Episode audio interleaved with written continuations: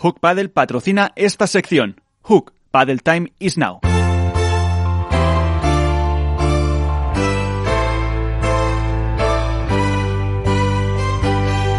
En esto es Paddle comienza el debate. Y lo comenzamos, eh, si os parece, por lo último que decía Iván, eh, por eh, Marbella, por la pista, por el calor y por lo que puede condicionar o no para este primer máster de la temporada, la primera prueba, creo que llevamos cuatro, si no me equivoco, eh, sí, eh, Madrid, Vigo, Santander, Alicante, que se disputa al aire libre. Mm, ¿Cómo puede condicionar? Eh, además, celebrándose a, nivel del mar, está en el ferial de Marbella, que está un poquito eh, encima, pero vamos, está cerquita, se ve eh, la playa. ¿Cómo creéis que puede influir? Alberto, por ejemplo, empezamos. Bueno, por fin, ¿no? Se inicia la temporada de torneos outdoor, lo hace probablemente en el sitio más emblemático que podía hacerlo, que es en Marbella. Y ya hemos podido ver a los jugadores que han empezado a entrenar en las últimas semanas en esa modalidad porque cambia mucho las condiciones del juego. Hasta ahora se jugaba en indoor, aunque fuera a una diferente altura, pero eso marca un patrón muy marcado de juego y a priori es un torneo en el que los pegadores, bueno, pues van a partir con una cierta ventaja sobre los jugadores que tienen un, tienen un plus en la estrategia y en ese factor defensivo. Pero esto es la lectura que hacemos cada torneo y que luego los propios jugadores se encargan de tirar por tierra, como han demostrado hasta ahora. Así que eh, veremos qué es lo que pasa, porque la, primera ronda ya de por sí, como comentaba Iván, va a estar muy, muy, muy disputada con partidos como el de Lebron Galán contra Capra y, y Maxi Sánchez. Álvaro. Pues sí, mira, como dice, como dice Alberto, llevan ya unos días entrenando en, en outdoor, sufriendo el calor también que, por ejemplo, aquí en, en Madrid estamos sufriendo. De hecho, también en referencia a lo que comentaba Iván de, las altas temperaturas allí en, Marbella, hemos podido ver, por ejemplo, que, Borja Iribarren subía una foto eh, desde una ambulancia o siendo atendido por, los médicos, yo creo que por un golpe de calor. Eh, otro jugador, Jorge Ruiz, también se tenía que retirar en, en las finales de en las finales de previa por otro golpe de calor. Entonces, bueno, estamos viendo que el torneo va a ser duro. No sé si llegará a los niveles de Valladolid quizás el torneo por condiciones a lo mejor más, más duro para los, para los jugadores. Pero bueno, en cuanto a, pista, yo creo que va a ser lógicamente totalmente diferente a Vigo, a Santander, que eran pistas donde la bola eh, quizás un día un poco más, lógicamente no salía tanto. Eh, aquí la altura también va a ser eh, condicionante y yo creo que, bueno, va a ser un, eso como dicen, torneo para, para pegadores, para juego muy potente, juegos muy rápidos y donde va a primar más el, el padel ofensivo, yo creo que el, defensivo. Pues vamos a ver cómo lo ve la posibilidad de esta pista, de este torneo, nuestra primera invitada de hoy. Virginia Riera, muy buenas, ¿cómo estás? ¿Qué tal? ¿Qué tal, Miguel? ¿Cómo andan todos? Muy bien, aquí con Iván Hernández, Contrapared, con Álvaro López de Padel Spain, con Alberto Bote de la Dormilona de As, eh, y contigo que teníamos ganas de hablar. Lo primero, enhorabuena por cómo va la temporada. Eh, supongo que muy contenta, ¿no? Bueno, muchas gracias. Sí, la verdad que, que súper contenta de, cómo se están dando los resultados y, y bueno, del equipo que, estamos formando con Patti. Eh, estas semanas se están pasando, pues, eh, por ejemplo, la semana pasada estuvo Tamara, eh, que son, bueno, ha estado también Aranza, eh, que a lo mejor mm, no entraban tanto en las quinielas. ¿Vosotras si os veías desde el principio de temporada ya como candidatas para ganar, para hacer finales, para estar ahí entre las dos, tres primeras con, con Patti? Bueno, no, es verdad que la, eh, a mí me cuesta creer de, los resultados que se están dando. Quizás Patti ya es una jugadora que, pasó por esas instancias y para mí, por más que entreno y siempre uno quiere eso, cuando va a un torneo intenta llegar hasta el final de todo. Eh, la verdad que, bueno, que, son resultados que, que se trabaja para eso, pero que también cuestan creérselo uno que, que puede que pueden llegar a darse. Eh, ¿Y ahora ya os lo creéis? Bueno, ahora sí, sí, sí. La verdad que, bueno, estos torneos eh, nos han dado un poco más, más de confianza y, y, y eso, de confiar en, en, nosotras de que, de que podemos. Después cada torneo es uno nuevo y puede pasar cualquier cosa, pero, pero bueno, de saber que, que, que se puede. Estos eh, tres chicos que son los que más saben decían que eso, que la pista ya ahora en Marbella, al aire libre, calor, mar, eh, ¿os condiciona mucho? Bueno, sí, es verdad que un, es un torneo totalmente distinto a, lo que estábamos teniendo. Eh, ya jugar outdoor creo que, bueno, nos cambia un poco todo. Y vamos a ver, la verdad que estos días en entrenamientos, bueno, si bien entrenamos en Madrid, eh, que por ahí sale un poco más la bola que, en Marbella, pero el calor está siendo bastante intenso y, demás. Vamos a ver qué, qué tal, pero sí, a mí no es algo que me guste mucho, pero tampoco tengo mayores problemas. Pues eh, a ver qué te quieren eh, preguntar. Eh, empezamos con Iván Hernández, eh, contrapared a Virginia, que era una de las que, jugadoras que más esperábamos robarle unos minutillos. Iván. Hola Virginia, muy buenas noches. Soy Iván de Contrapared. ¿Qué tal Iván? ¿Cómo estás? Bien, bueno, espero que tú mejor que yo seguro, solo por, por el torne, los torneazos que estás haciendo y por, eh, por, el nivel que estás demostrando. Yo creo que Virginia Riera viene ya de atrás eh, picando, picando piedra que decimos aquí en España y llamando a la, a, a la puerta de, de, los triunfos, ¿no? de lo que has conseguido. ¿Tú crees que, que has encontrado la pareja ideal para llegar a, a, a, donde estás? ¿Qué es el ritmo de juego que te, a ti te conviene? ¿Ese ritmo pausado, ese ritmo peleón? que, que es el que te está dando los resultados? Bueno, yo creo que sí, la verdad que con Patti me siento muy cómoda, esto no quiere decir que con mis otras compañeras no, pero la verdad que más o menos tenemos un mismo estilo de juego, creo que, que de la mano de Neki también estamos tratando de, de hacernos fuerte y de sacar provecho del juego de una eh, tanto para la otra. Y, y nada, la verdad que, que sí, me siento muy cómoda y, y creo que eso se nota en pista y, y la verdad que, que Patti me da mucha tranquilidad, que me deja, me deja jugar tranquila y que todo, todo fluye muy bien. ¿Os ha costado adaptaros? Porque eh, Manu, hablábamos con Manu Martín, que ahora lleva a Eli, que ha sido la pareja de Patti durante tantos años, y dice que le costaba quitar pues esos automatismos, esas eh, pues costumbres que ya llevaba hechas de, de tantos años. Eh, ¿Cómo os habéis acoplado vosotras? Bueno, eh, la verdad que tanto no, no, creo que nos haya costado, sí, obviamente empezamos de cero, entonces eh, ya fue todo de menos a más. En pretemporada no ganábamos ni un partido y, la verdad que bueno, fuimos, seguimos trabajando, seguimos confiando y, y nada, pero todo fue como eso, tío, de, de, menos a más, la verdad que no, no fue de entrada, que, que fue todo perfecto, pero sí eh, tiempo a tiempo fuimos fuimos las pequeñas cositas ajustándolas y, y, la verdad que creo que hoy nos sentimos muy cómodas, muy cómodas las dos jugando con la otra. Uh -huh. eh, Alberto. Muy buenas noches, Virginia, ¿cómo estás? ¿Qué tal? ¿Cómo andas?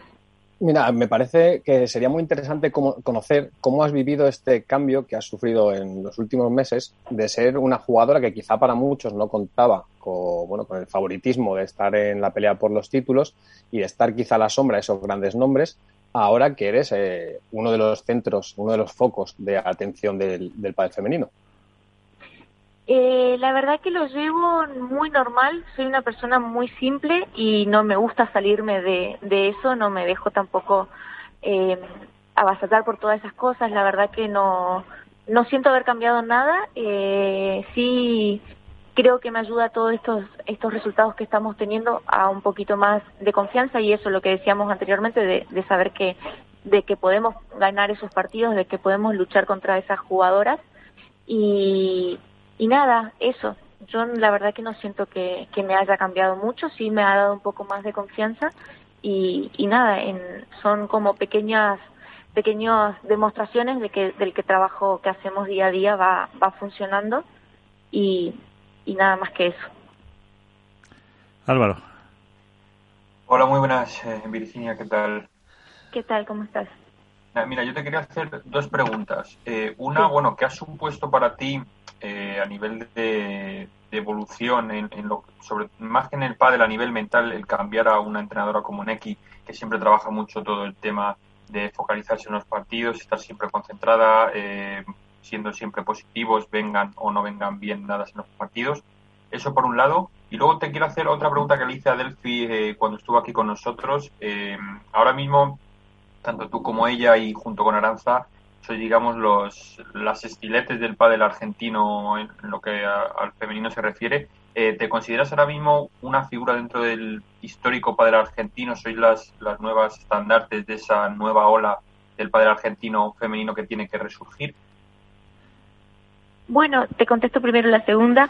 Eh, la verdad que, que nada, a mí me da mucha alegría eh, poder eh, ser un referente en mi país, de que haber eh, conseguido algo que hace mucho tiempo no se estaba consiguiendo.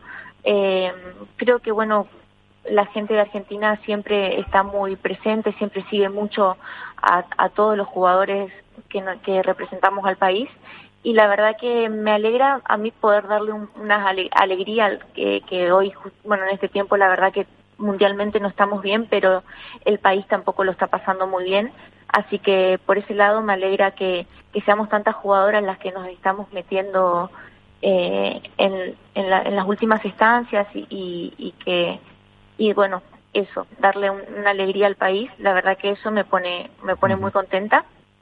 Y con respecto a lo otro bueno la verdad que yo creo que mm, a nivel eh, profesional el año pasado también eh, hice una evolución muy grande al lado de, la mano de, Gaby eh, y creo que este año estoy dando otro pasito eh, de la mano de Neki que la verdad que, estoy muy cómoda, que me hace estar mucho más presente en, en, en ciertos momentos. Y, y bueno, creo que todos los jugadores vamos pasando por, por esas etapas, creo que la parte mental es la que mejor estoy llevando este año y, y bueno, eso, la verdad que no, no, no veo ni que sea Neki mejor ni, ni peor que Gaby, nada, es el momento en el que estoy y la verdad que, que Neki me, me ayuda muchísimo, estoy muy contenta de, de trabajar con ella y, y de aprender de, de su mano. Oye, Virginia, yo quería preguntarte, ¿el objetivo al inicio de la, de la temporada era ganar torneos, meteros en semifinales, eh, llegar al final del máster? ¿Han cambiado esos objetivos o os, habéis planteado otro tipo de objetivos sabiendo que ahora podéis luchar por lo máximo en cualquier torneo? La verdad que no nos, en ningún momento nos pusimos un objetivo de número, eh, sí, sí primero de rendimiento, de nuestra primer objetivo era, era complementarnos bien, rendir bien eh, y luego ir eh, aumentando el, el número de pareja que más podamos, o sea, pero no nos pusimos un número en específico, eh, obviamente no, no ir para atrás, siempre ir para adelante y, y bueno, la verdad que es un año muy largo y aún queda mucho todavía, pero nuestro objetivo sigue siendo el mismo, que es seguir rindiendo torneo a torneo de la mejor manera y, y bueno, los resultados eh, se van, si, si todo va bien, se, se dan solos. Así que en eso estamos. ¿Te ha sorprendido un poco cómo está siendo la temporada general a nivel eh, en, en la categoría eh, femenina? Porque fíjate la, la cantidad de parejas diferentes que han ganado, favoritas que se quedan en 16 avos, eh, otras que, que sorprenden y, y ganan. Eh, ¿Está siendo un poco rara la temporada? Sí, la verdad que está bastante movida. Eh, bueno, este año también fue un poco atípico a, a otros años en que en los cambios de pareja hubieron muchísimos y, y bueno, eh, creo que eso también hace a que todo esté mucho más mucho más parejo y creo que todas estamos trabajando mucho para para tener resultados, así que acá yo creo que a eso se debe que haya tanta tanto tantos nombres en, en las finales, tantos nombres distintos. Eh, una última cuestión, Alberto. Eh, Virginia, dos preguntas rápidas. Uno, eh, ¿cómo te definirías tú como jugadora? Y dos, ¿por dónde pasa la evolución de Virginia Riera?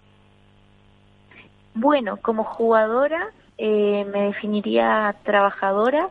Eh, me gusta defender, pero también ahora estamos trabajando en la parte de ataque, así que también me siento segura en esa parte. ¿Y a qué se debe la evolución? Eh, creo que a lo mismo, a- al trabajo, a, a las ganas de, de progresar y, y que me gusta, amo lo que hago, entonces también lo hago con mucho, con muchas ganas y, y, y bueno, creo que, que va sobre eso y también eh, que estoy rodeada de, de personas que saben mucho y de las cuales eh, aprendo mucho.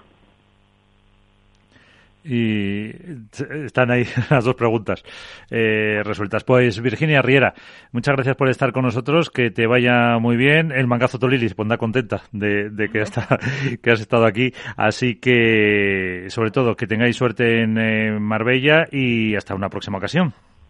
Eso, muchísimas gracias por la comunicación y, y por los deseos.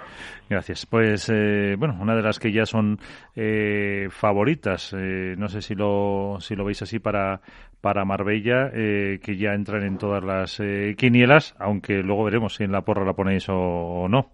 No sé qué pensáis.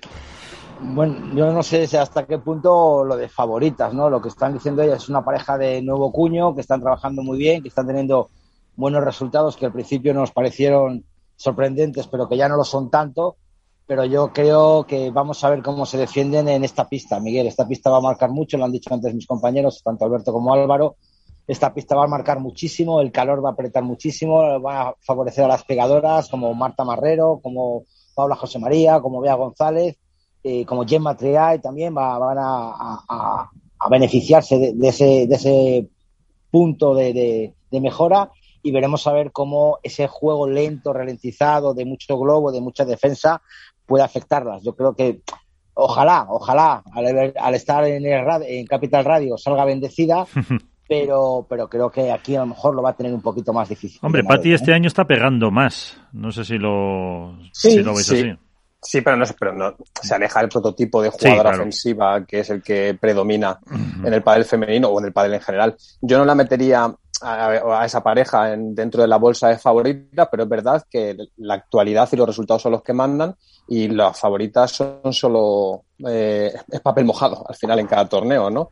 Eh, sí que me parece que es, ese tipo de parejas que se están sabiendo aprovechar de la irregularidad de las cabezas de serie, ¿no? Eh, yo soy de los que piensan que el pádel femenino, a medida que avance la temporada, tenderá a estabilizarse y los resultados, eh, bueno, pues serán más regulares. Pero no nos cansamos de decir, desde pretemporada, que se iba a repetir mucho el patrón de que nunca las mismas parejas estarían en el fin de semana y es ahí donde tienen cabida para evolucionar pues parejas como las de Riera y Aguno que se han hecho dos finales consecutivas por méritos propios. Entonces, ¿parten con favoritismo?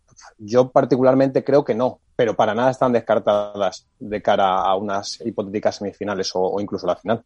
Tampoco te olvides, Alberto, de, de Del Fibrea y Tamara Ricardo, que también están ahí, que, que, pueden dar, que son pega, que Tamara es pegadora, que Delphi es, muy atrevida y que a lo mejor también pueden no partir como favoritas, porque no son pegadoras natas, pero que bueno, que vienen en buena dinámica y que, que también pueden estar dentro de las quinielas. Sí, hasta el momento, si no me equivoco, hay dos parejas que han repetido al menos en dos semifinales, que son eh, Icardo y Brea. Eh, y Pati Riera. Y Pati y Virginia. Y, Victoria Iglesias también, si no me equivoco, ¿verdad? Dos semifinales puede ser. Sí, con Aranza han hecho dos. Sí, cuando tuvimos a Aranza y luego la semana siguiente también lo tuvo. Exactamente. Entonces, yo creo que eso es fruto de esa inestabilidad, de esa irregularidad todavía que viene de las nuevas parejas que se han formado y que abre pequeños espacios, pequeñas brechas para que parejas que a priori no contarían con la posibilidad de estar en unas semifinales o incluso en la final, pues tengan esa oportunidad. Y es lo que está haciendo que el circuito femenino esté tan bonito. Yo lo dije la semana pasada, me parece, no recuerdo un año en el que el pádel femenino sea tan atractivo, no solo por el juego y la evolución del propio juego, que viene desde hace cinco años, sino por los resultados lo normal es que en el pádel femenino hay una pareja que sea dominadora, quizá en diferentes etapas del año, como pasó el año pasado, pero sí, lo normal es que sean una o dos como mucho las que se repartan los títulos. Y este año, por el momento, no está siendo así. no, en vano ahora mismo, eh, Pati y Virginia son las líderes de la Race 2021. O sea que, aunque sabemos que Alberto no va a votar por ellas porque se aferra a la número uno siempre y sus apuestas no se mueven de ahí, va sobre seguro. Pero bueno, es verdad que a priori por lo que sabemos desde la distancia, las, las, condiciones de la pista no van a ser lo más favorables para ella. Es verdad que Patti está volviendo quizá a una Patti más ofensiva en cuanto a la pegada, eh, como lo era hace tres, cuatro años quizá, incluso un poquito más, pero eh, sobre el papel, como digo, eh, en principio no son candidatas, ya digo esto por, por las condiciones, por su estilo de juego. Pero es verdad que están habiendo muchas sorpresas, puede ocurrir de todo y al final eh, hasta ahora regularidad poca, salvo esta pareja quizá Tamara y Delphi, que son las que más se han mantenido en una misma línea. y el resto, bueno, están un poquito más a la expectativa y veremos a ver qué nos depara conforme vayan avanzando las rondas. en, mi, en, mi, defensa diré que, ya que mencionas la race, eh, la race de estos para el 2021, creo que sabemos todos del lado de quién cae de momento, ¿no? Sí. Es lo que tenemos sobre seguro. Ha, ha, habido cuatro pruebas, o sea que serían ocho aciertos máximo, ¿no? eh, y vas líder con uno. El, el, el resto con cero. ¿Tres? Creo que con tres. Ah, bueno, aquella que se nos olvidó contar, yo creo que fue. Aquella, aquella, aquella, que, vale, vale, tres. Que el que gana invita algo, ¿no? Al final de temporada. ¿no? Enca encantado de la vida. Invitaros con o sin razón. Eso está.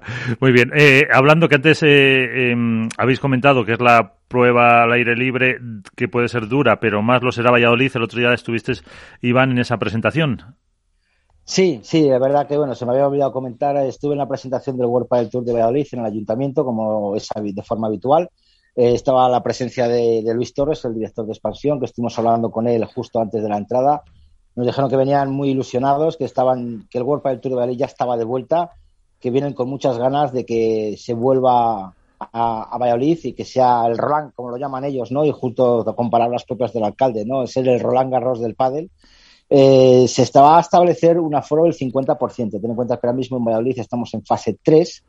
Esto significa que van a tener que montar todos los andamios y todas la, las mismas instalaciones que si fuera un 100% de, de, de, aforo, pero solo van a montar el 50% de las sillas. O sea, va a ser un 50% de aforo, 1.600 plazas. Puede ser que si pasamos a fase 2 se llegue a un 75% y se pueda montar eh, más más uh -huh. sillas, pero en un principio están 1.600 plazas. La mayoría están puestas de abono. Me refiero que hay una la gente de Valladolid y la bueno, toda la gente del mundo del pádel se ha hecho una preinscripción en los clubes de Valladolid para solicitar un abono.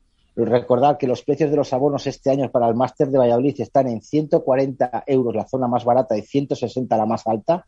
Creo que es un poquito más elevado que, la, que el año anterior yo lo puedo entender por el tema del ticketing, por el tema del aforo. Uh -huh. Los palcos, en vez de, de, seis, de seis personas, van a ser de cuatro. Y bueno, la presentación, pues contó obviamente con todos los patrocinadores, eh, se co contó con la presencia de Rafa Méndez y Esther Carnicero como representantes de los jugadores. Pues eh, Carnicero como Valle Soletana de Pro, que estaba muy contenta por verlo. Y, y, Rafa Méndez, pues bueno, al fin y al cabo es un adoptado de, de, de Valladolid, del Jerezano, y que bueno, que también estaba muy, muy ilusionado la verdad que bueno, que se presenta un torneo de Valladolid con muchísimo calor, no se sabe cómo va a ser el acceso al club, también te hay que decir Miguel. Eh, Miguel Torres, eh, sí, Luis Torres, perdón, nos dijo que, que, la mayoría de los clubes ahora mismo están dando una entrada a cada jugador para poder acceder a ver uh -huh. los partidos y no se sabe si va a haber entrada público o no se sabe todavía. Es más, todavía no han salido las entradas a la venta, todavía no han salido abonos a la venta. Yo he tenido cantidad de peticiones de entradas de abonos de fuera de Valladolid que suelen, suelen venir pero le estamos diciendo que no sabemos absolutamente nada y quizá mañana sepa algo porque tengamos una reunión, una entrevista con Juan, Men Juan Méndez de Madison en que nos pueda ayudar a, a, saber algo más de todo lo que va a suceder en Valladolid. Uh -huh. Sí, porque no, no hay no hay todavía eso entradas a la venta que en Marbella si no me equivoco por ejemplo eh, ampliaron el aforo al final y, y pudieron sí. vender unas unas cuantas claro, unas y cuantas en Valencia más. ya se llevan en puestas en ventas hace tiempo eh sí me, me, parece muy interesante lo que comenta sí, Iván de, del torneo de Valladolid y que me lleva a reflexionar sobre el patrón de torneos que se está repitiendo o no repitiendo en este 2021. Y es que no hay hasta el momento dos torneos consecutivos que se disputen en las mismas condiciones. Ni Madrid, Alicante, Vigo, Santander, por una cuestión de alturas, tienen los mismos patrones, ni ahora que se estrena la temporada outdoor, eh, Marbella y Valladolid van a tener los mismos prototipos o patrones de juego porque Marbella está al nivel del mar, con lo cual hay una mayor humedad y la pelota está más pesada. Y Valladolid puede ser probablemente el torneo en el que la pelota es más rápida porque está a mayor altura, hay más calor y encima es un calor más seco. Entonces, no sé si está hecho a propósito, si es fruto de la casualidad, pero sí que me parece interesante porque muchas veces hablamos de cómo es la evolución del juego, del propio deporte, de si las dimensiones de la pista, los componentes del césped, de la pelota, de las palas, etc. Pero en este año se está dando que no se repiten dos torneos iguales y eso al final lo que es es un condicionante para las parejas e incrementa el espectáculo porque uh -huh. da más eh, opciones al resto de parejas. Sí. No, no, está, está, está claro que, que eso es uno de los alicientes de este año, el que no se repitan, porque me parece que después de Marbella, perdón, después de Valladolid, va a Valencia. vamos a, Valencia, otra vez a, nivel del mar, otra vez a pabellón cerrado, otra vez a la temperatura baja dentro del pabellón, aunque haya humedad. Eh, yo creo que, bueno, yo no sé si estará hecho a conciencia, ¿no? Yo creo que se, está hecho en función de las necesidades de los ayuntamientos y en función de las ofertas y las demandas, pero yo creo que eso viene bien para ver lo que tú dices, la evolución de los jugadores, el cómo se acoplan a las diferentes eh, situaciones y que, tienen que entrenar y que tienen que saber jugar en todas las, las, canchas que se les, que se les pongan delante. Sí, pero a mí, conociendo cómo trabaja Huelpa del Tour y que cuida mucho y mima mucho el contenido y el propio espectáculo, me parecería eh, raro que fuera casual. Que dadas las circunstancias, evidentemente, de la pandemia, supongo que el calendario se compone en función de cómo cada ayuntamiento eh, tiene disponibilidad o permite que se celebre la prueba. Pero que ese patrón se repita de tanta alteración de torneos y que influye directamente en el juego y en el espectáculo y que yo creo que lo potencia, además, ¿no? Porque da un contenido mucho más atractivo. No es lo mismo ver a la misma pareja campeonando cuatro torneos seguidos que ver en cada torneo una pareja nueva, que se meten semifinales o en la final, eh, ganadores diferentes. Entonces, puede ser fruto de la casualidad, por supuesto, pero eh, conociendo World del Tour, que cuida y mima mucho su, su producto, eh, estaría bien saberlo, sinceramente. Pues algún día se lo preguntaremos. El día que tengamos a alguien de World Padel Tour aquí podemos preguntar muchas cosas. Se lo preguntaremos. del lado, hemos hablado del lado de las chicas, del lado de los chicos que se puede apuntar. Hay los Galán Lebrón más favoritos que nunca, en este caso. Yo creo que sí. Yo, creo, que sí. Yo, creo que sí, por, las condiciones que tienen, eh, por, el, por el estilo que de juego que tienen, y yo no descartaría otra pareja que ya dio visos en el primer torneo, sobre todo de que reventaban todas las bolas que les llegaba, que eran Estupa y Alex Ruiz que la verdad que también son dos pegadores y yo creo que no les va mal el yo creo que no les va mal el torneo. Las condiciones de pista yo creo que les pueden les pueden beneficiar a ellos dos. Y si se recupera yo creo que más eh, anímicamente que, que, a, que a, nivel de juego eh, si podemos ver una versión de Juan Tello un poco más eh, como era el año pasado que reventando las bolas por arriba, corriendo por toda la pista, saltando y demás, yo creo que esa pareja puede volver a, por, no te digo a lo mejor a meterse a la final, pero sí que quizá por lo menos pelear para estar en unas semis. Yo fíjate, yo he puesto este, fin de semana, fíjate, ya me lanzo a, la porra, aunque luego la repetiré. No, no es ningún triple, Alberto, no es ningún triple, no, no me hagas ese gesto que no, no es ningún triple. Yo me he puesto por Lima Tapia, fíjate. Si Lima vuelve, ha vuelto bien, yo creo que son dos pegadores brutales, dos jugadores muy ofensivos, que creo que, en Marbella se pueden encontrar en la final con Juan Lebrón y Ale Galán. así, no me quita la apuesta a mí. Bien, Iván, bien. No, me la quita a, mí.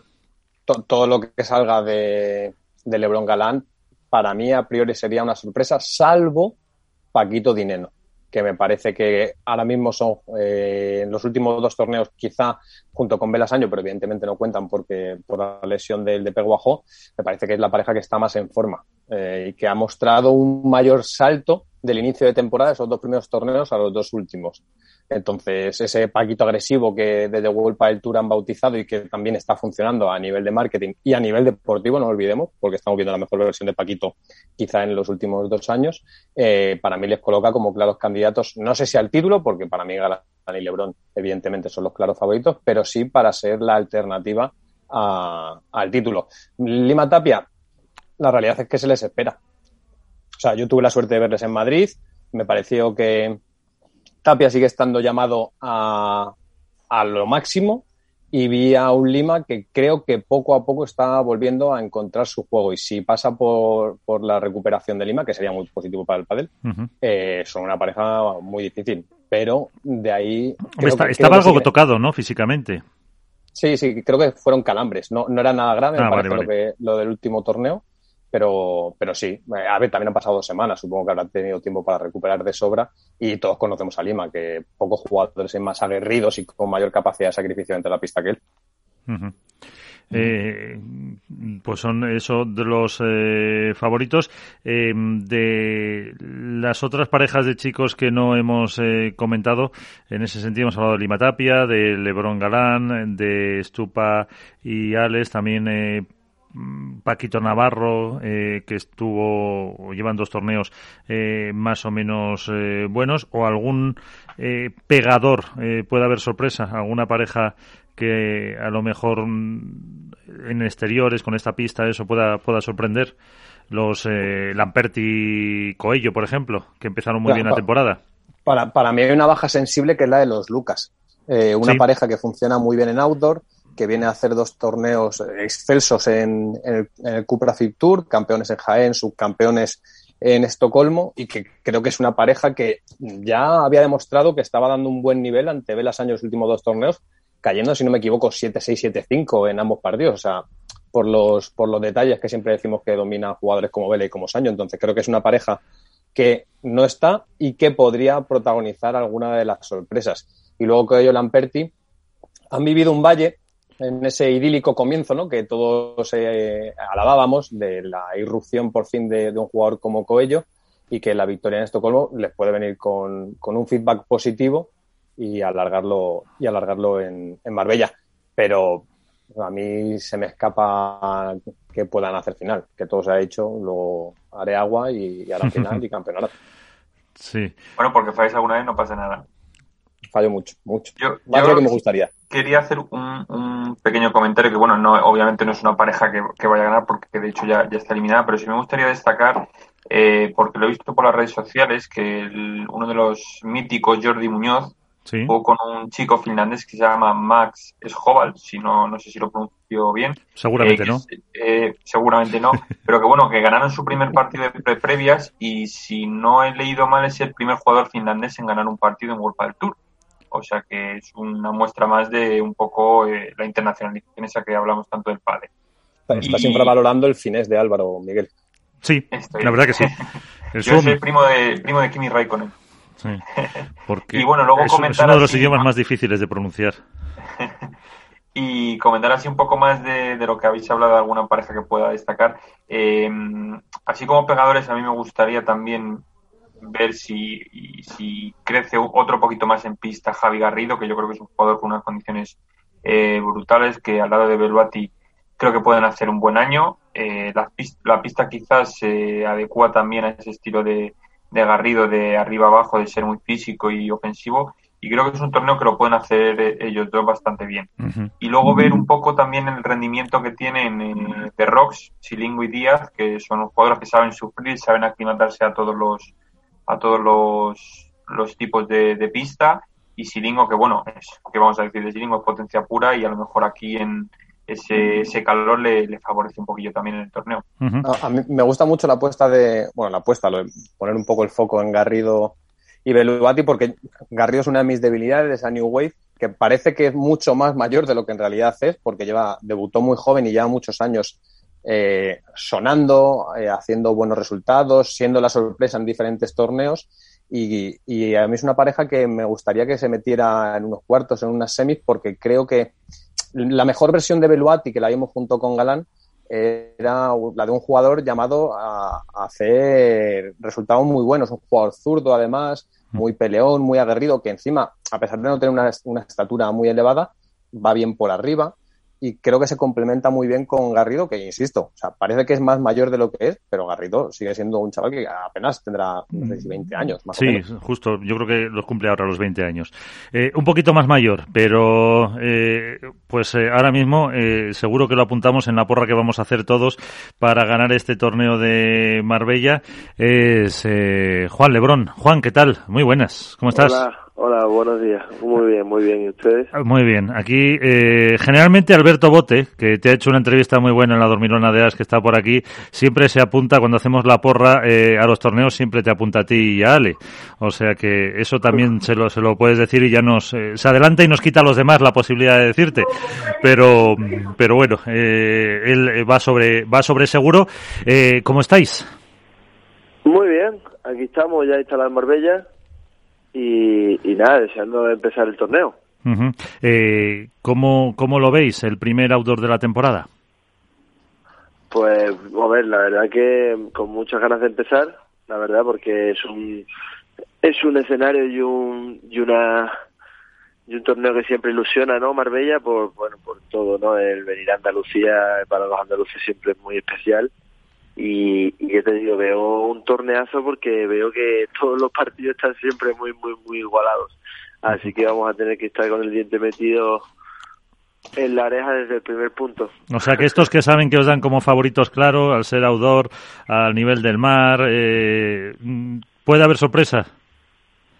Eh, la verdad es que sí, puede haber muchas sorpresas. Eh, sinceramente, ya como te he dicho antes, creo que cada partido que he visto en, en primera ronda, creo que puede ser para cualquiera de, ambas parejas, ¿no? Entonces hay que estar muy, muy, muy alerta desde el primer punto y primer partido porque ahora mismo, tal y como está el pádel, el nivel que está el pádel, eh, cada partido es, es un mundo. Pues eh, Alberto, que tú has tenido oportunidad de compartir con él, eh, pues aunque, nos... aunque te digo una cosa, Dime. eh, no, no nos ponen como favoritos ni nada, porque ahí os he escuchado que, que hablabais de otras parejas. Sí, Entonces, sí, estamos a intentando mí- hacer una porra un poco lógica. A mí, a mí no me tenéis como favorito, ¿eh? Ya, o sea que no te, vamos, no, no, no me he sentido, no me he sentido, no he sentido favoritismo hacia mí, ¿eh? De Vale, vale. Eh, pues Alberto, búscate otra pareja, que no te deja Juan que le pongas. Muy buena, Juan, ¿cómo estás? ¿Cómo estamos, tío? ¿Bien?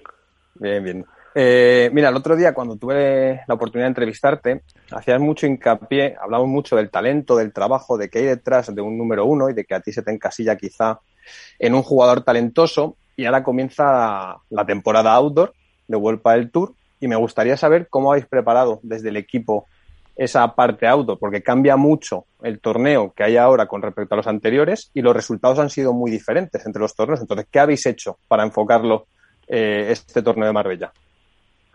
Bueno, eh, nosotros desde que empezamos, eh, bueno, desde que sabíamos que Marbella era outdoor, pues obviamente empezamos a entrenar, eh, digamos, al aire libre para poder adaptarnos a todas las condiciones, pero sí que es verdad que las condiciones de, de outdoor en Madrid son diferentes al outdoor en Marbella. Entonces, oye, ya, bueno, nuestro entrenador nos dijo que nos hacemos desde el lunes para intentar aclimatarnos a lo que es, digamos, la humedad y, todo el tipo de horario que vamos a jugar eh, en este torneo, más o menos sobre esas mismas horas. Y ya ayer empezamos a entrenar con Ale aquí en Marbella y, y poder adaptarnos a, a esa mm, dificultosa humedad ¿no? que hay eh, en nuestra Marbella, pero la verdad que también nos estamos preparando bien físicamente para poder soportar todas esas condiciones, ¿no? Porque cualquier condición que no tengas adaptada a este torneo puede puede perjudicar a, todo el mundo. Hasta el momento hemos visto una versión de Galán y Lebron que en muchos momentos ha tenido que trabajar eh, contra el resultado, peleando quizá más que la que vimos en 2020. Y este primer torneo outdoor va a permitir ver a unos Lebron Galán más ofensivos, eh, más aguerridos, más definidores que en los torneos anteriores, o el plan de juego a priori pasa por el mismo. Bueno, ah, vale, que nos has dicho que ya no somos agresivos ni, ni, ni ganamos la bola, ¿no? No, no, no. no. O, o más todavía, a lo mejor quiere decir.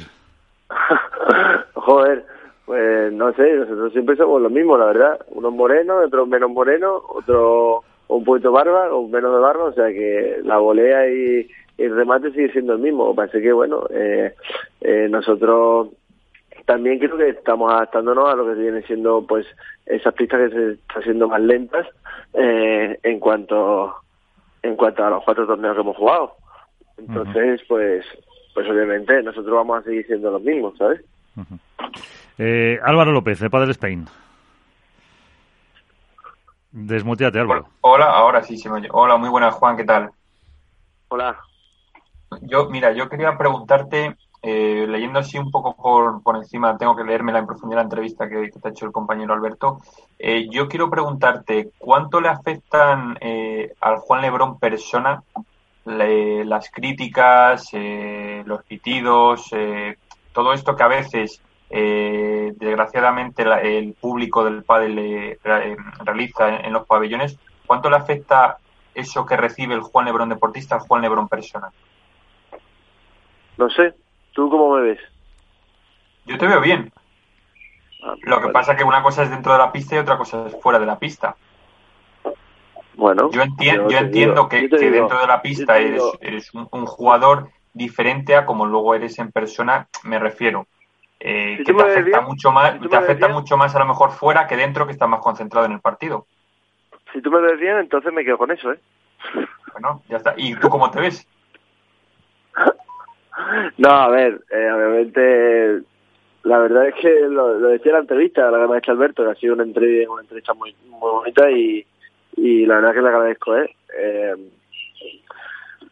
Sinceramente, me voy a casa, pues, si pierdo, pues con más ganas de trabajar, eh, seguir entrenando al 100%, pero ya te digo que, que, que yo creo que, que me voy con la conciencia tranquila de, de siempre haberlo dado todo en pista cada, día a día, ¿no? Ya sea entrenamiento, o sea, o sea, eh, campeonato. Eh, obviamente, las críticas, pues, es que como te digo, hay que saber llevarlas, hay que saber eh, soportar todo ese tipo mm, de críticas y también saber saber aceptarlas, ¿no? Porque hay muchas veces que hasta las críticas las críticas buenas son las que hacen que no que no tenga, te mantengas sobre los pies sobre la tierra. Entonces hay muchas veces que tanto las buenas como las malas nos sirven para para sumar siempre, o sea, así que que ya te digo, mm, intento no darle mucha bola a todo eso y, centrarme solamente en mi trabajo que es jugar al pádel. Ujú. ¿Y ahí qué papel juega Mariano Mat en todo eso? ¿Os hace un poco de, eh, no sé, solo de entrenador o también un poco de coach? No, nos hace de todo. Mariano, al fin y al cabo, es un tipo que, que sabe muchísimo de este deporte, eh, tanto tanto a nivel mental como, como táctico. Yo creo que él es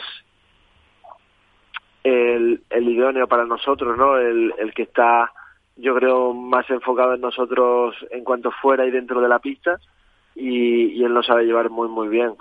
Sí que es verdad que ya con Ale llevamos dos años y, y hay más confianza a la hora de comunicación y cuando a las cosas que vemos vemos nosotros y vemos él y siempre llegamos a un acuerdo muy positivo donde donde no hay ningún tipo de egos ni nada por el cual digamos que que si yo quiero que hagas esto tú tienes que hacerlo. No no no. O sea aquí partimos la base de que los tres nos pongamos de acuerdo en una misma en una misma mm, eh, situación. Eh, en una misma dinámica y, y la verdad que, que los tres estamos contentos con, con, con, con Mar- con nuestro equipo, la verdad.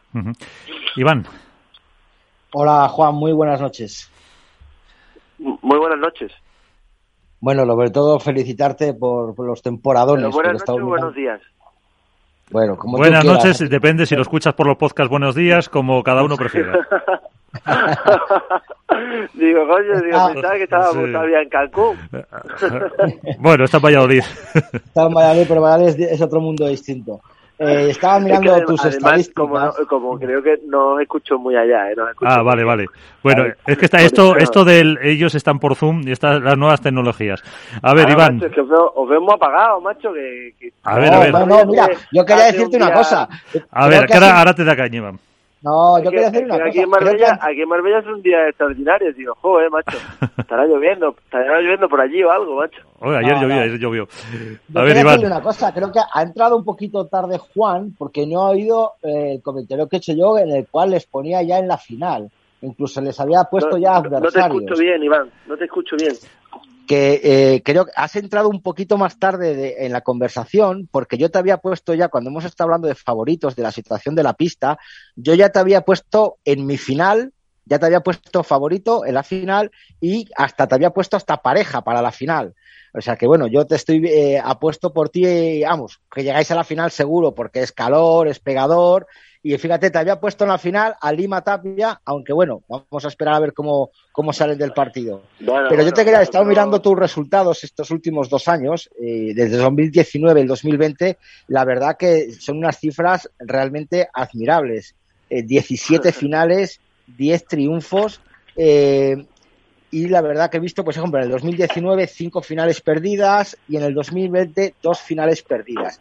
Eh, como Juan Lebrón, la evolución que hemos visto de él ha sido realmente espectacular, tanto dentro como fuera de la pista. ¿Qué- ¿De qué se aprende más, Juan? ¿De cuando pierdes una final o cuando ganas, que dices, bueno, estoy subido en la ola, estoy en lo más alto? ¿Cómo es el Juan cuando pierde una final? ¿Es, es analizador? Eh, ¿Piensa en los partidos como los ha perdido? ¿Los revisa?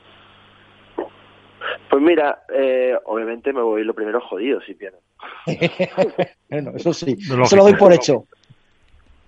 Vale, eso es lo primero, obviamente, que creo que a nadie le gusta perder y menos en mi caso, soy una persona muy ganadora y muy ambiciosa y, y no me gusta perder ni el cualquier día de los entrenamientos, no me gusta ni perder, la verdad, sinceramente. Entonces, bueno, eh, ahora sí que es verdad que hago más la revisión de partidos, como antes, anteriormente no lo hacía tanto, me, me veo a mí mismo, eh, trabajo mucho la mentalidad, ¿no? Cuando, por ejemplo, perdemos una final o perdemos cualquier tipo de partido, ya, ya sea primera ronda, sea, sea cuartos de final, sea semis, eh, cualquier tipo de ronda, creo que, que duele que duele también cuando pierdes, ¿no? Entonces siempre trabajo mucho ese aspecto con el, con el psicólogo de, de cómo, cómo poder reponernos en, en, cada campeonato. Eh, lo dije en la entrevista, ¿no? Si, si yo estoy bien físicamente y mentalmente, mm, lo normal es que vayamos haciendo un buen papel. A lo mejor no, pero, pero es lo más probable, ¿no? Que tu conciencia esté tranquila con el trabajo que haces antes de ese campeonato. Entonces, también te digo, mm, me voy jodido, intento analizar todo lo que puedo y sinceramente eh, progresar y aprender eh, mm, pues como siempre lo hago, la verdad. Eh, oh, sí, Iván, dile. Bueno, decía yo que Juan, la mentalidad de Juan Lebrón ahora es siempre una bola más, meter una bola más. Eh, la mentalidad de Juan Lebrón es siempre ganar. Ole tú, ole tu pelo. ¿Sabes? Es siempre ganar. Siempre. Y esa es mi opinión con respecto a mí. Sí, sí, sí, sí. No, me refiero por. A ver, el, cambio que ha pegado Juan Lebrón en los últimos tres años, ya te me voy, fíjate, hasta el 2018, ha sido espectacular, sobre todo en el aspecto mental. Siempre hemos dicho, eh, y tú lo has dicho en la entrevista con Juan, ¿no? que depende mucho de tu situación psicológica y, y, física, eh, eh, el estado de, de Juan en la pista, lo has comentado con Álvaro, de si te afecta o no te afecta. Yo creo que la evolución psicológicamente de, de Juan Lebrón ha sido brutal. ¿Qué, ¿Qué, influencia han tenido tus compañeros en estos últimos tiempos de esa evolución psicológica en la pista? Bueno, eso lo tendrás que preguntar a ellos. Yo no estoy dentro de ellos. ¿Y pero qué te han aportado a ti, por ejemplo, Paquito Navarro o Alejandro Galán dentro de, de una pista? Tranquilidad, ah, agresividad, vale, vale, vale. paciencia. tampoco, tampoco sería mala que le preguntases a ellos, ¿eh? Esa pregunta. lo haremos, lo haremos. En cuanto entren, se lo pregunto. Te digo que Ale Galán entra mucho, Paquito todavía nos está costando que entre, pero bueno, ya que te tengo a ti, yo creo que, que ahora eres el número uno del mundo y creo que siempre es valorable el que absorbe un jugador de pádel de su compañero. Me sorprendería si te dijesen algo bueno. No, hombre. algo habrá. No, hombre, es brava. Hay bastante bueno, Juan, hay bastante bueno y tú lo sabes. Es brava. No, yo, a ver, yo obviamente con Paquito disfruté mucho de, esa sensación de, de, de, tener mucho vínculo no fuera de la pista. Y, y después también que creo que hicimos un pádel eh, muy muy dinámico, ¿no? O sea, un, por ejemplo, un juego que tampoco yo había practicado mucho porque yo me, me, me fui a la derecha a jugar, llevando toda toda la, la carrera, casi, casi toda la carrera profesional jugándola de revés, hasta que me fui a la derecha y obviamente encontré un juego, pues obviamente, pues yo creo que, que en la derecha mmm, él y yo hicimos un grandísimo año por unas cualidades y un talento que teníamos muy, muy bueno y, y sinceramente creo que, que éramos muy sólidos eh, cuando teníamos que ser agresivos somos agresivos y, y bueno yo con Paquito la verdad que aprendí muchísimo sobre todo por la experiencia que él tiene y sobre todo los consejos que él me dio no eh, yo creo que le tengo un, un cierto aprecio y un cierto cariño a Paquito por porque claro también obviamente conseguimos nuestro objetivo que era que era eso acabar como como número uno uh -huh. Eh, ¿Qué piensas de los que dicen que habéis inventado un, una nueva fórmula de una nueva forma, una nueva manera de jugar al pádel? Porque ahora, bueno, eh... ahora perdona, Dime. Ahora te digo de Ale. ¿eh? Ah, perdona, perdona, Ale perdona, sí, es verdad. no, y, y, de Ale, la verdad que, que al fin y al cabo es un chaval que, que, que es un encanto, eh, dentro y fuera de la pista, obviamente. También te digo que, que con él estamos haciendo un juego y increíble y sobre todo ya no porque el juego sea increíble, sino porque creo que que esa que esa rama también de, de, de proponernos muchas cosas como a lo mejor unas cosas que, que no se nos da tan bien y tenemos que mejorarla creo que con él tenemos esa capacidad de, de seguir aprendiendo y de llevarnos ese trabajo día a día de que podemos saber que podemos lograr eh, cualquier tipo de cosa no entonces eso es algo que siempre ese día a día te hace estar motivado y, y con ganas de más entonces también con Ale creo que la comunicación eh, también es, es, muy fácil porque es un chaval muy humilde donde ya te he dicho antes que nos complementamos eh, al 100%, aunque bueno, hay momentos malos y, y momentos buenos, ¿sabes? Eh, y, y, precisamente en relación con Ale, porque hemos hablado aquí todas las semanas, pasan muchos jugadores y, dicen que pues prácticamente ahora eh, todo el mundo quiere jugar como vosotros. Eh, ¿habéis, o ¿Creéis que habéis inventado realmente una fórmula, una nueva manera de, jugar al pádel eh, diferente? Eh, casi para no, para, para patentarla y, hacer un poco de negocio ya de paso.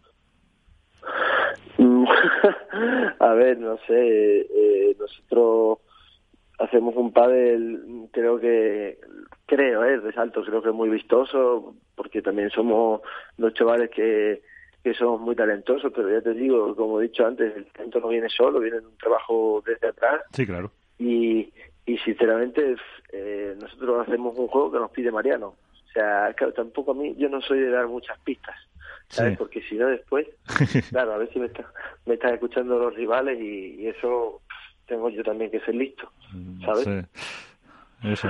Eh, bueno, claro. Eh, y bueno, no sé si tiene una pregunta a alguno de mis compañeros más, porque si no, la, eh, yo por mi parte ya la última. ¿Cuál es el, el rival que no quieres ver ni en pintura cuando miras los sorteos? Me las pones muy sencillas para respondértelas, ¿eh? Sí. Me las pones muy sencillas, porque no te voy a decir ninguno. Ah, ninguno. o sea que te da igual uno que otro. No, no te voy a decir, no te voy a decir ninguno con respecto porque todos son muy buenos. Sí. Entonces todos son los que me, todos me molestan, yeah. ¿sabes? Todos, son, todos me, lo, me, lo ponen, me lo ponen muy difícil. Al revés, te estoy diciendo que, que todos que sí. nos lo ponen muy difícil. Entendido. No te, no te sé decir una en concreta que tú digas, pues esta me molesta un montón. No, no, todas nos molestan un montón. Igual que nosotros a ellos, pienso yo. Evidentemente. Pues eh, casi para concluir, eh, Bote, eh, ¿con qué te quedas de, de este Juan que además lo has tenido tú ahí cerca? Eh, de, de lo que le quieras preguntar. A ver, yo lo que me, ya, lo que me llamó la atención el otro día y me llama la atención hoy es, a mí me interesa siempre mucho conocer qué hay detrás de, del deportista, ¿no? Porque lo que vemos al final no deja de ser solo un prisma de una serie de caras que componen pues un jugador y una persona. Y me llamó mucho la atención que es una persona más tímida de lo que parece, mucho más natural y cercano de lo que se puede, de lo que puede parecer, por ser el número uno del pádel, por las cosas que hace y porque dentro de la pista, evidentemente, pues como él dice, pues todos son profesionales y todos se convierten y le veo eh, más tranquilo. Y lo que quería, le quería preguntar es, ¿crees, Juan, que esa tranquilidad que a lo mejor a mí me transmitiste en la entrevista es la clave para ver a un Juan Lebrón más feliz y por lo tanto un Juan Lebrón mejor dentro de la pista? Sí, pero la tranquilidad viene, obviamente, Alberto, por el trabajo que haces, ¿sabes? Detrás. Si yo, por ejemplo, me iría mmm, a de fiesta es un día antes, una semana antes del torneo, la verdad que no, no, no estaría tranquilo. O si no haría algo te digo, fuera de lo normal, en lo que tengo que hacer antes de, de, ese campeonato, tampoco estaría tranquilo. Como si te quiero decir que me salto la dieta, pues no estaría tranquilo, ¿sabes? Uh -huh. Entonces, a eso es lo que voy. Si tu conciencia está tranquila de que trabajo lo has hecho bien, eh, obviamente hasta, que, hasta incluso que puedes perder en primera ronda, tú tienes que tener esa conciencia tranquila de que al fin y al cabo tu pádel va a salir y tu trabajo va a ser va a estar reflejado en todo en todos esos campeonatos. Uh -huh. Pues eh, con eso nos quedamos. Eh, Juan Lebrón, el número uno. Pues muchas gracias que está con nosotros. Que disfrutes de Marbella. No sé si os deja Mariano un tiempo para ir a la playa, tomar unas eh, tortillitas, unos espetos o algo de eso, no, tortita no, de camarones. Aquí estoy, aquí estoy en casa viendo el inocente, descansando un poquito. Eso es. Pues nada, que bueno, que podáis disfrutar luego el domingo, ya después del triunfo, ya que os vayáis por ahí a, comer un ratito. Ojalá, sea así, ojalá sea así. Pues lo contaremos. Eh, Juan Lebrón, muchas, muchas gracias, un abrazo. Hasta luego vosotros. Pues ahí está. Eh, Juan Lebrón, que el número uno del pádel, con ese lado tan que te gusta descubrir a ti, Alberto. a ver, es que a mí me parece interesante. O sea, eh, el pádel se está profesionalizando poco a poco y cada vez los deportistas se alejan más pues de esos chavales que están en la cresta de la ola de su deporte y que no pasan de ser pues alguien como puedo ser yo. Y es que en el fondo lo siguen siendo, pero cada vez pues le rodea pues un entorno más importante, un entramado mucho más sofisticado y creo que les humaniza un poco muchas veces conocer cómo son. Habrá gente a la que Juan Lebrón le caiga bien y gente a la que Juan Lebrón le siga cayendo mal. O sea, es que eso no va a cambiar y siempre va a ser así. Y él lo asume con una naturalidad que yo pensaba sinceramente que no sería así, que le afectaría mucho más las críticas, por ejemplo, y lo asume como un profesional. Entonces, eh, eso unido a que me parece que su imagen, que es pues, la de ser un jugador que sabe de sobra el talento que tiene, que es capaz de hacer cosas que el resto solo sueña, pues le aleja un poco de, del aficionado, del mismo aficionado, no olvidemos, que le elevó en 2019 como la figura más icónica de ese año que había en el pádel, gritando el famoso AU, celebrando cada remate o cada genialidad que hacía. Y creo que este tipo de cosas, el conocer a un Lebron más tranquilo, más sosegado, que está más centrado en sus objetivos. Muy profesional. Sí, mucho más profesional. Yo creo que ese es el, es el resumen. Creo que es, que es positivo para él y para el pádel, porque es que LeBron como Galán son muy jóvenes. Antes en el pádel no pasaba. Antes eh, veíamos figuras eh, que estaban cerca de la treintena, la superaban, que era cuando llegaban a su culmen deportivo. Y ahora el pádel, por la propia evolución, la tecnificación de los perfiles y esa profesionalización, por ejemplo, a la que LeBron tanto hace eh, mención, el físico, la dieta, el trabajo psicológico, hace que todo se haya eh, adelantado mucho más y que tengamos unos números uno que están en los 24 y 25 años. Entonces, eh, bueno, pues conocer esa parte me parece que, es interesante, más allá de saber cuántas veces va a intentar rematar en un partido o qué significa ser el número uno de pádel del mundo. Bueno, eh, no sé, creo que el otro para mí es más interesante. Sí, les humaniza mucho más. no sé cómo lo veis vosotros, Iván o, o Álvaro. A ver, yo, yo aquí veo una cosa clara. Es decir, aquí hay un, un jugador que es Juan Lebrón, que dentro de la pista está a 200 revoluciones por minuto, 200 pulsaciones, eh, salta, grita, levanta al público, hace que el público se enfade, que el público aplauda, eh, levanta a su compañero, eh, digamos que es un terremoto. Y un jugador y una persona que es Juan Lebrón fuera de la pista, que yo creo que baja de 200 a 20, como dice Alberto, es, es tímido, yo creo que ha madurado bastante, se ha vuelto muy autoexigente, también motivado por, por Mariana Mac, por Jorge Martínez, por todo lo que está aprendiendo en, M3, eh, que le ha venido muy bien también quizás ese carácter sosegado y más tranquilo de su compañero, de Ale Galán. Eh, un Lebrón que de hace cuatro o cinco años no solo ha tenido una evolución eh, a nivel de resultados espectacular, también como persona. como he podido así leer un poquillo por la entrevista, que cree que a lo mejor no se le reconoce todo lo que está haciendo, ni a él ni al padre a lo mejor, y que quizá por ahí también es un poco esa autoexigencia para ser cada día mejor, cada vez que se levante y va a entrenar cada vez mejor. Y bueno, yo creo que, que como digo, que es una persona que ha madurado muchísimo, que se ve una, una persona totalmente diferente, que está cerca de los aficionados, que, se fotografía con los niños, que tiene una sonrisa para la gente eh, que se acerca a él y que bueno, que al final es un jugador muy joven, pero que en esa evolución eh, ha pasado de ser quizá eh, una imagen que no queríamos para el pádel a ser una persona que sí que representa los valores eh, del pádel, sobre todo, como digo, fuera de la pista por su tranquilidad y el ser más sosegado. Yo es que creo que sobre todo llegó un punto en el que la propia imagen del lobo eh, hacía que corriera peligro que devorara su imagen pública. Y todo lo bueno que podía generar eso y que lo generó, al final se podía volver en su contra, porque el Lebron es temperamental, es natural, pero es que lo es fuera también de la pista. O sea, no, no, eso él me hacía mucho hincapié. Yo no cambio dentro o fuera de la pista. Sí, sé que hago gestos, pero jamás intento hacer una falta de respeto. O sea, y, te es muy sincero y es consciente. De hecho, le pregunto en la entrevista, ¿qué le dirías a, a un aficionado, a una aficionada que se sentara aquí con nosotros y que te dijera que te adora como jugador, pero que no le gusta ese tipo de gestos, y lo primero que su respuesta natural es decirme, lo primero, gracias por seguirme, lo segundo, perdón si te molesta. Eso te habla realmente de que es consciente de que ese tipo de cosas, aunque no, le va, no lo va a fomentar, y eso es inteligente, sabe que no juegan a su favor. Entonces está muy enfocado en ser el deportista profesional que cree que puede ser, que todo ese talento lo pueda explotar a través del trabajo y que el resto, como él dice, él está convencido que llegará porque gana en el tú a tú. Conozco jugadores, todos conocemos deportistas, jugadores estrellas que no ganan en el tú a tú que, eh, oye, bueno, pues por su forma de ser a lo mejor no le dan esa relevancia o simplemente no casa, no se crea esa empatía, esa afinidad con el periodista eh, y bueno, pero yo sí tuve esa sensación con él, que en el tú a tú gana y él, lo, él remarca mucho. Creo que con el tiempo se me conocerá más y en cierta medida tiene esa esperanza de que dentro de unos años la gente pues eh, le vea pues, más como el, el, jugador de pádel y no se centre tanto en todo lo que está pasando sobre si le pega, si lleva gorra o deja de llevarla, sobre mm. si hace un gesto o no.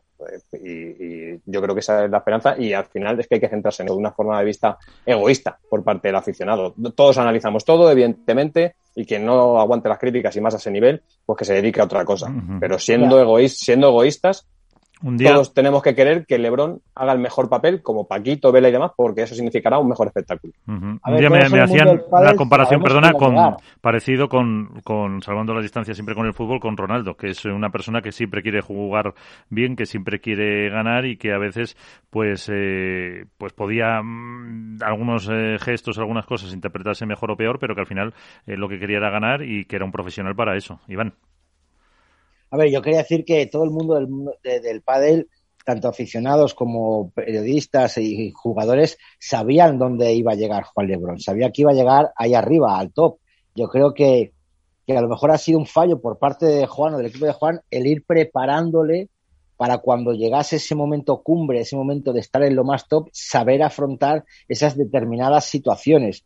Todos hemos visto el temperamento que tiene Juan dentro y fuera de la pista, lo que dice él, que yo entiendo y le doy la razón, que son auténticos, un mal gesto por parte del público recibir silbidos, pero bueno, todos tienen su parte de, culpa, ¿no? Yo creo que a lo mejor ha sido, que fíjate que estoy, que estoy diciendo, que sabíamos que iba a llegar, pero que no hemos sabido ninguno, y me, pongo yo el primero, ni periodistas, ni, ni, ni gente profesional, ni, ni, aficionados, saber gestionar ese, esa borrachera de éxito y esa borrachera de títulos, tanto por parte de Juan Lebrón como por parte nuestra. De, hemos visto gestos de darle caña, hemos visto cosas muy buenas, hemos visto que ha evolucionado el padre a un 3.0. Eh, no ha habido una preparación por parte del profesional o del equipo profesional para afrontar toda esa vorágine de, que le ha venido encima y que ahora le está costando asimilar y, y enfocarlo solo en el mundo del pádel y, pues, como dice Alberto, ver la parte más personal y más cercana de, de, tú a tú de Juan Lebrón, que es un encanto de tío, la cercanía. Es que la gente se le ve como el lobo, el que muerde, pero le ves de cerca y te da la sensación de ser a veces hasta tímido. Y decís, joder, no, no. ¿cómo puede ser así? Uh -huh. muy, lo ha dicho, lo, se, se, lo ha dicho Alberto antes a él mismo, que es muy tímido. Sí, sí, a mí, a mí es que es una cosa que me, que me sorprendió, o sea, que era una persona que, bastante tímida y que no casa para nada con ese, con ese jugador. Yo estoy de acuerdo con Iván y, y sobre todo pienso a ver, muchas veces juzgamos a los deportistas por el hecho de ser deportistas y es normal, pero influyen muchos otro tipo de factores y pasan otros deportes y el padre está empezando a experimentar este tipo de situaciones. Cuando un futbolista de 20 años ficha por un equipo como el Real Madrid, el Barcelona o el Atlético de Madrid, lo que se espera de él es su rendimiento, que es lógico, y se le juzga como si tuviera, eh, como si fuera una persona madura. Y su cambio de vida ha sido tan radical, tan grande, que es normal que muchas veces no sepan cómo gestionar ese tipo de emociones. Eh, pasó, me viene al caso, Benzema en el Madrid, por ejemplo, con, con, los, con los coches, por ejemplo. Eh, eh, casos muy sonados en otros deportes que hicieron que, eh, bueno, pues se les estigmatizara. Y ellos mismos, con su rendimiento deportivo, han sido los que poco a poco han ido revirtiendo esa imagen y creo que este es el caso de Lebron. Lebron con veintipocos con veintipocos años eh, se encuentra que está en lo más alto del mundo del pádel, en un deporte que está en auge, que el pádel ya no es lo que era, que se acercan sponsors eh, mucho más importantes. No es lo mismo que se acerque jamones Manolo, con todo mi respeto para jamones Manolo, a que se acerque PlayStation o Red Bull. Por todo lo que conlleva, por la Pues efectivamente. Hoy hablaba yo, con un, hablaba yo perdona, con un responsable de PlayStation precisamente porque digo, voy a tener a, a Juan Lebrón y fíjate, lo eligieron con Carolina Marín, eh, Borja Iglesias eh, de fútbol y no me acuerdo cuál más. O sea que es que mm, no había de todos los eh, deportes. Eh, y, y- ¿Qué, jugador de pádel o qué jugador, o qué jugador Y de, Marc o Gasol creo que de era. pádel y personas de esa edad soñarían por tener a PlayStation como patrocinador. ¿sabes? Lo prim- Yo estoy seguro que Juan Lebrón, conociéndolo, le dice, mira, aparte del dinero, de, quiero una PlayStation 5 para jugar al FIFA. Sí. O sea, Y- o que inventen la- un juego de pádel. Y la, y la expo- que llegará, por cierto. Y Ojalá. la, y la exposición que, que conlleva eh, todo esto, porque es que al final no podemos obviar, o sea, Lebron es un tipo que tiene personalidad, y esa es la verdad. Y eso muchas veces también puede llevar a la interpretación que lleva, que hace gestos dentro de la pista, es evidente. ¿Es el único jugador que hace gestos? Evidentemente No. que no. Todos conocemos No. gestos, jugadores que hacen muchos más. gestos. Claro, entonces, lo que pasa es que la imagen... La- Exactamente. De repente se encontró con que LeBron era la promesa A, a de repente ser el foco de atención de. Cuando eh, nadie le esperaba y conformó esa pareja con Paquito Navarro, que se daba la casualidad, bueno, la casualidad no, se daba la causalidad de que eran españoles y que optaban por primera vez a ser la primera pareja española en ser número uno, todo era a favor de corriente. Hasta que, como pasa en todos los ámbitos de la vida, cuando estás, cuando estás abajo, la gente te agupa. Cuando estás arriba, la gente te quiere matar. Y pasan todo, en el Sí. deporte, en el sector empresarial, pasa en todos los ámbitos de la vida. ¿Por qué? Y más en este país que nos gusta hacer este tipo de cosas, ¿no? Elevar al héroe caído y cuando está arriba, pues al triunfador hacerle menos. Es muchas veces un deporte nacional en muchos ámbitos. Entonces, esto LeBron ha tenido que saber gestionarlo. Y para mí, de toda la entrevista, probablemente lo más importante es cuando hablamos de la parte de- del psicólogo, de que ahora está, creo que está muy de moda para bien hablar de la salud mental y de la importancia a nivel social de normalizar ese tipo de situaciones. Y en un deportista de élite como es LeBron, que te diga que lleva ocho años trabajando con un psicólogo deportivo y que le ayuda no solo en el plano deportivo, sino que le ayuda en su día a día y que creo que dice algo así como que me ayuda a mantener una línea recta en mi vida porque si no se torcería.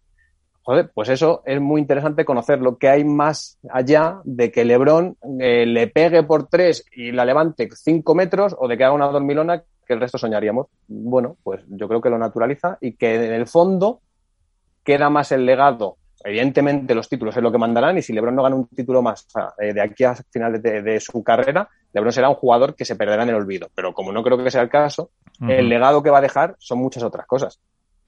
Y es que a lo mejor puede marcar una, una época como ha pasado con, con otros de los eh, grandes. No sabemos si tantos años, pero como siga así, eh, se puede se puede ver. Eh, Pero porque, Mi- Miguel, un inciso, ¿por qué Velasteguín es Velasteguín?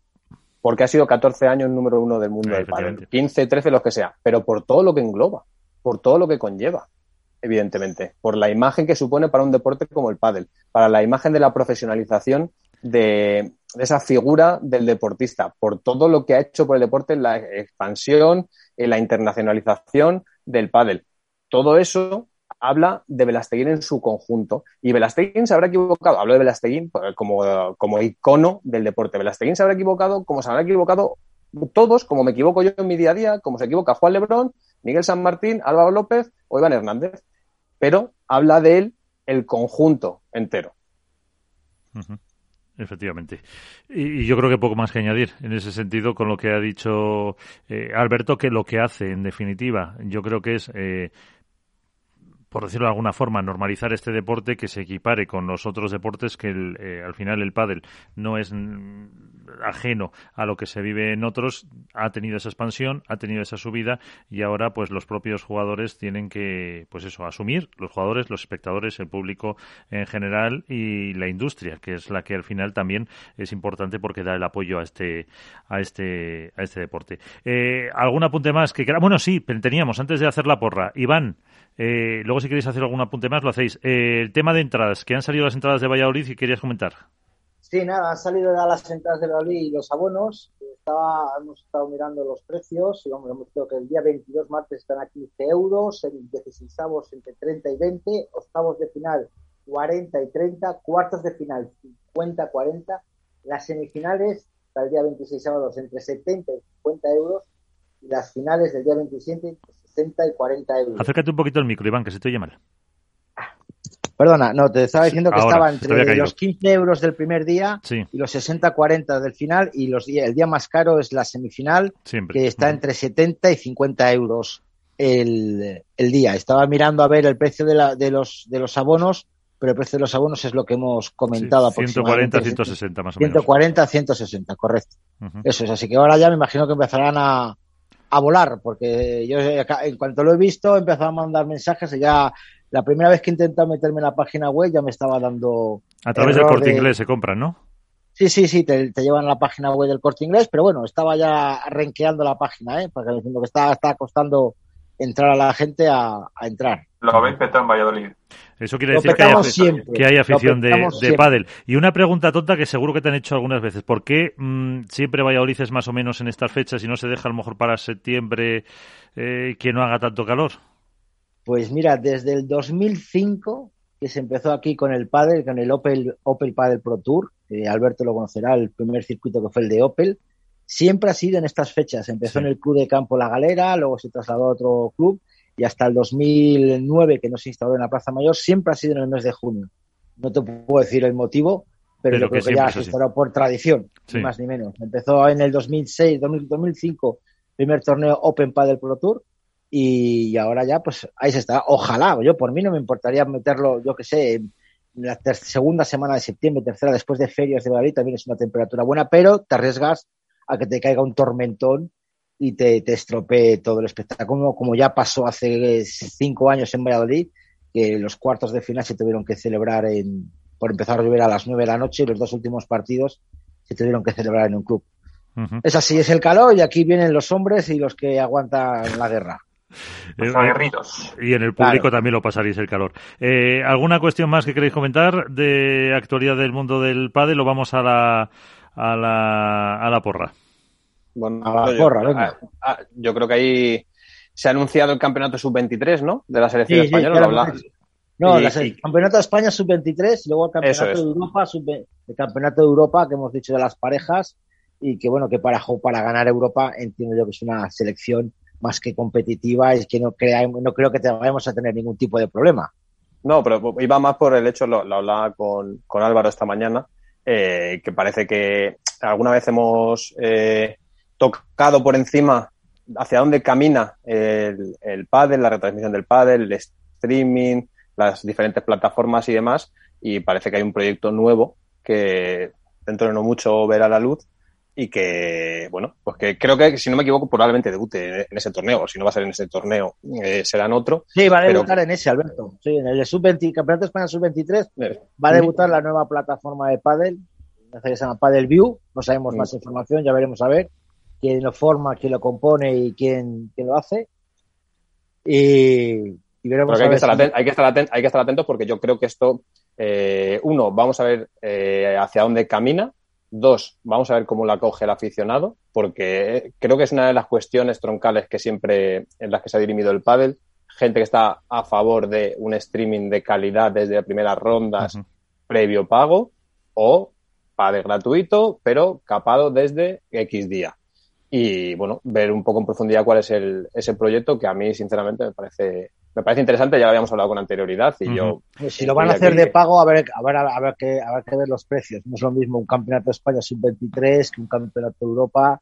Habrá que ver eh, qué precios, eh, si lo hacen de pago, por supuesto, eh, y, que, y quiénes conforman esa plataforma y hay que ver, todavía, no sé, no sabemos, yo no sé mucha información. La sobre, verdad, sobre ¿eh? todo el servicio. A mí, a mí, quién conforma o no, o sea, como profesional me interesa, evidentemente, pero lo que creo que es interesante es que al final el espectador eh, sepa si ese servicio le es válido o no, si le aporta valor o no y en qué consiste al final. Y, yo de- desde hace un tiempo sabía que algo se estaba, se estaba cociendo y que por ahí podía pasar no sé si la evolución del pádel, porque es un proyecto, o sea, eso no quita que el resto vaya a seguir como está, tendremos que conocerlo mejor, pero que se está empezando a mover y que habla una vez más de que el pádel empieza a ser muy, muy, muy interesante, que cada vez hay más players interesados en la industria, en, en la difusión y en generar nuevas plataformas de, de contenido. Además, sea tanto sea el Campeonato de Europa como el Sub-23, lo que hay que tener muy claro es una cosa, es decir, que incluso las federaciones autonómicas están haciendo streaming, están haciendo retransmisiones y hay un mínimo de calidad, es decir, el aficionado, tanto si tiene que pagar como si no, eh, va a querer una base mínima de calidad, o sea, no va a querer una retransmisión que sea una cámara fija sin comentar y ya está, es decir, y más en un torneo, por ejemplo, el Campeonato de Europa, que, que más allá de los españoles, eh, a los que les guste el padre van a querer ver figuras y jugadores de otros países, entonces mínimo, mínimo, la calidad va a tener que ser bastante alta eh, para que tenga éxito y para que esta empresa de verdad siente las bases eh, de nuevos proyectos que yo creo que en el futuro llegarán, porque por lo poco que tengo entendido, eh, presupuesto no les va a faltar, despliegue en cuanto a medios técnicos tampoco, pues hay que ver luego ya, claro, lo que, lo que piden a otras empresas y lo que piden a las federaciones y demás eh, pero vamos, en cuanto a despliegue técnico, desde luego más Luego está la cuestión de que responda o respondamos los aficionados. O sea, que si luego, eh, claro, no se refleja esa inversión, esa apuesta, eh, por mucho que se pida en redes sociales, en las retransmisiones, más retransmisiones, 16 avos, etcétera, luego hay que responder para, para que la empresa pueda rentabilizar esa inversión, porque si no al final lo hace una vez, o vamos, una vez, una temporada o lo que sea, y luego dice que, que os den. O sea, porque no no saco yo una rentabilidad de eso. A ver, el contenido de la carta no lo vamos a descubrir nosotros ahora. Quiero decir, es algo que es lo que domina el mundo eh, audiovisual y visual e incluso digital desde hace un lustro más o menos y en algún momento iba a llegar al pádel. Ahora lo que hay que ver es que lo que decía, qué valor aporta ese contenido, porque todos, es una máxima en la vida, y de ahí nace el concepto low cost. Todos queremos más por menos y queremos que ese más sea calidad y menos que sea precio. Entonces, eh, es normal que la gente quiera las cosas gratis, como las quiero yo, si puede ser, y que sean buenas, pero las cosas que suelen ser gratis no suelen ser buenas, por lo menos siempre.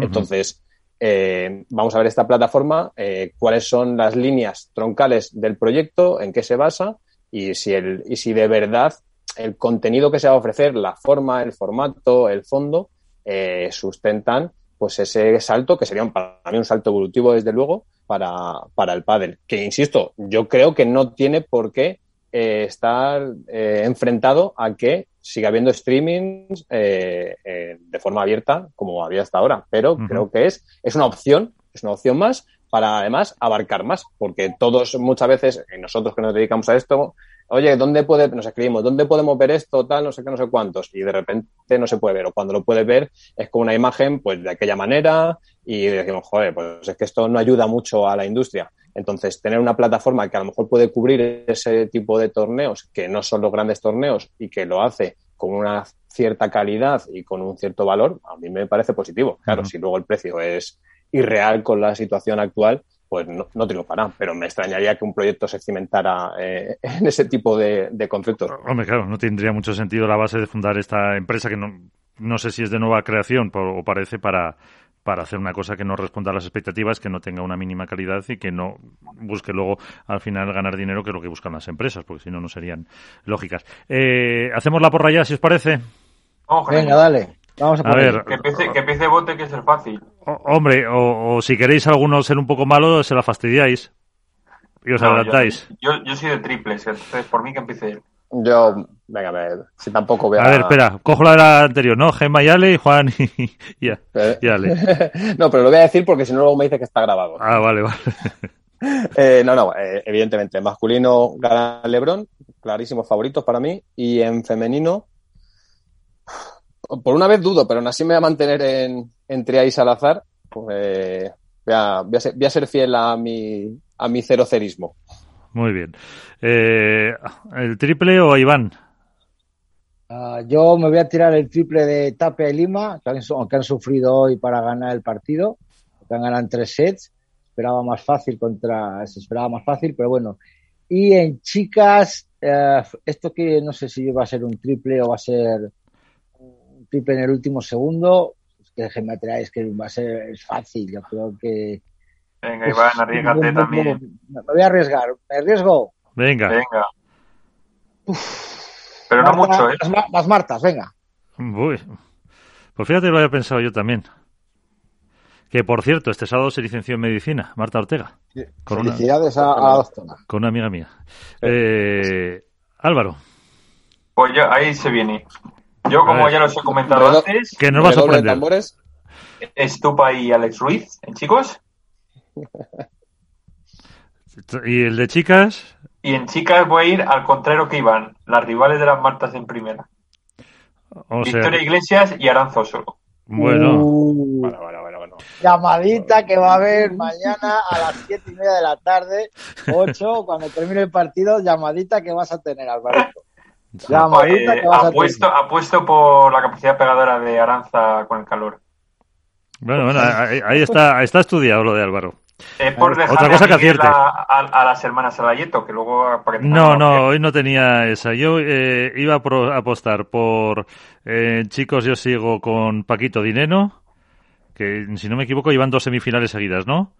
Sí, Y, y luego de chicas, eh, Ari y Paula. La juventud, fuerza, eh, contra el calor, que a lo mejor se adaptan, se adaptan mejor, no lo sé. Bueno, Que luego quedamos- lo- Poca gente sensata quedamos en este programa, Miguel.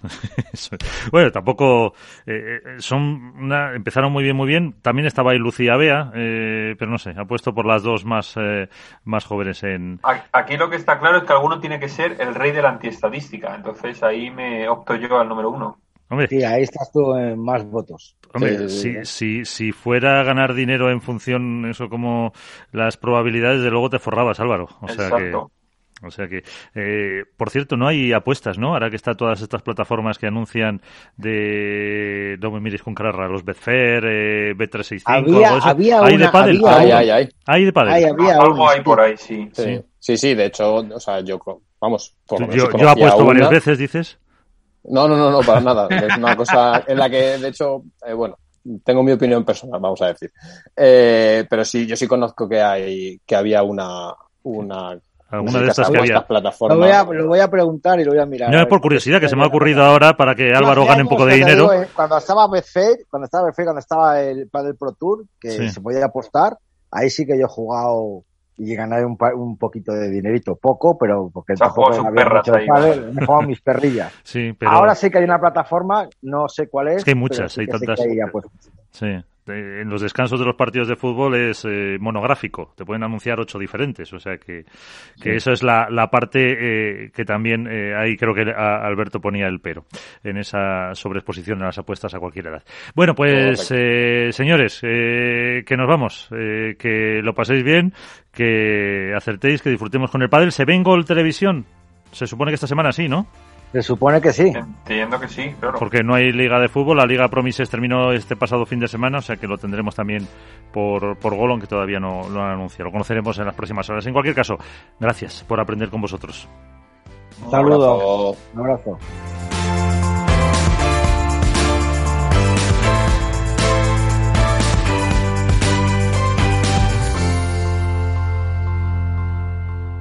Hook Paddle ha patrocinado esta sección. Hook Paddle Time is now.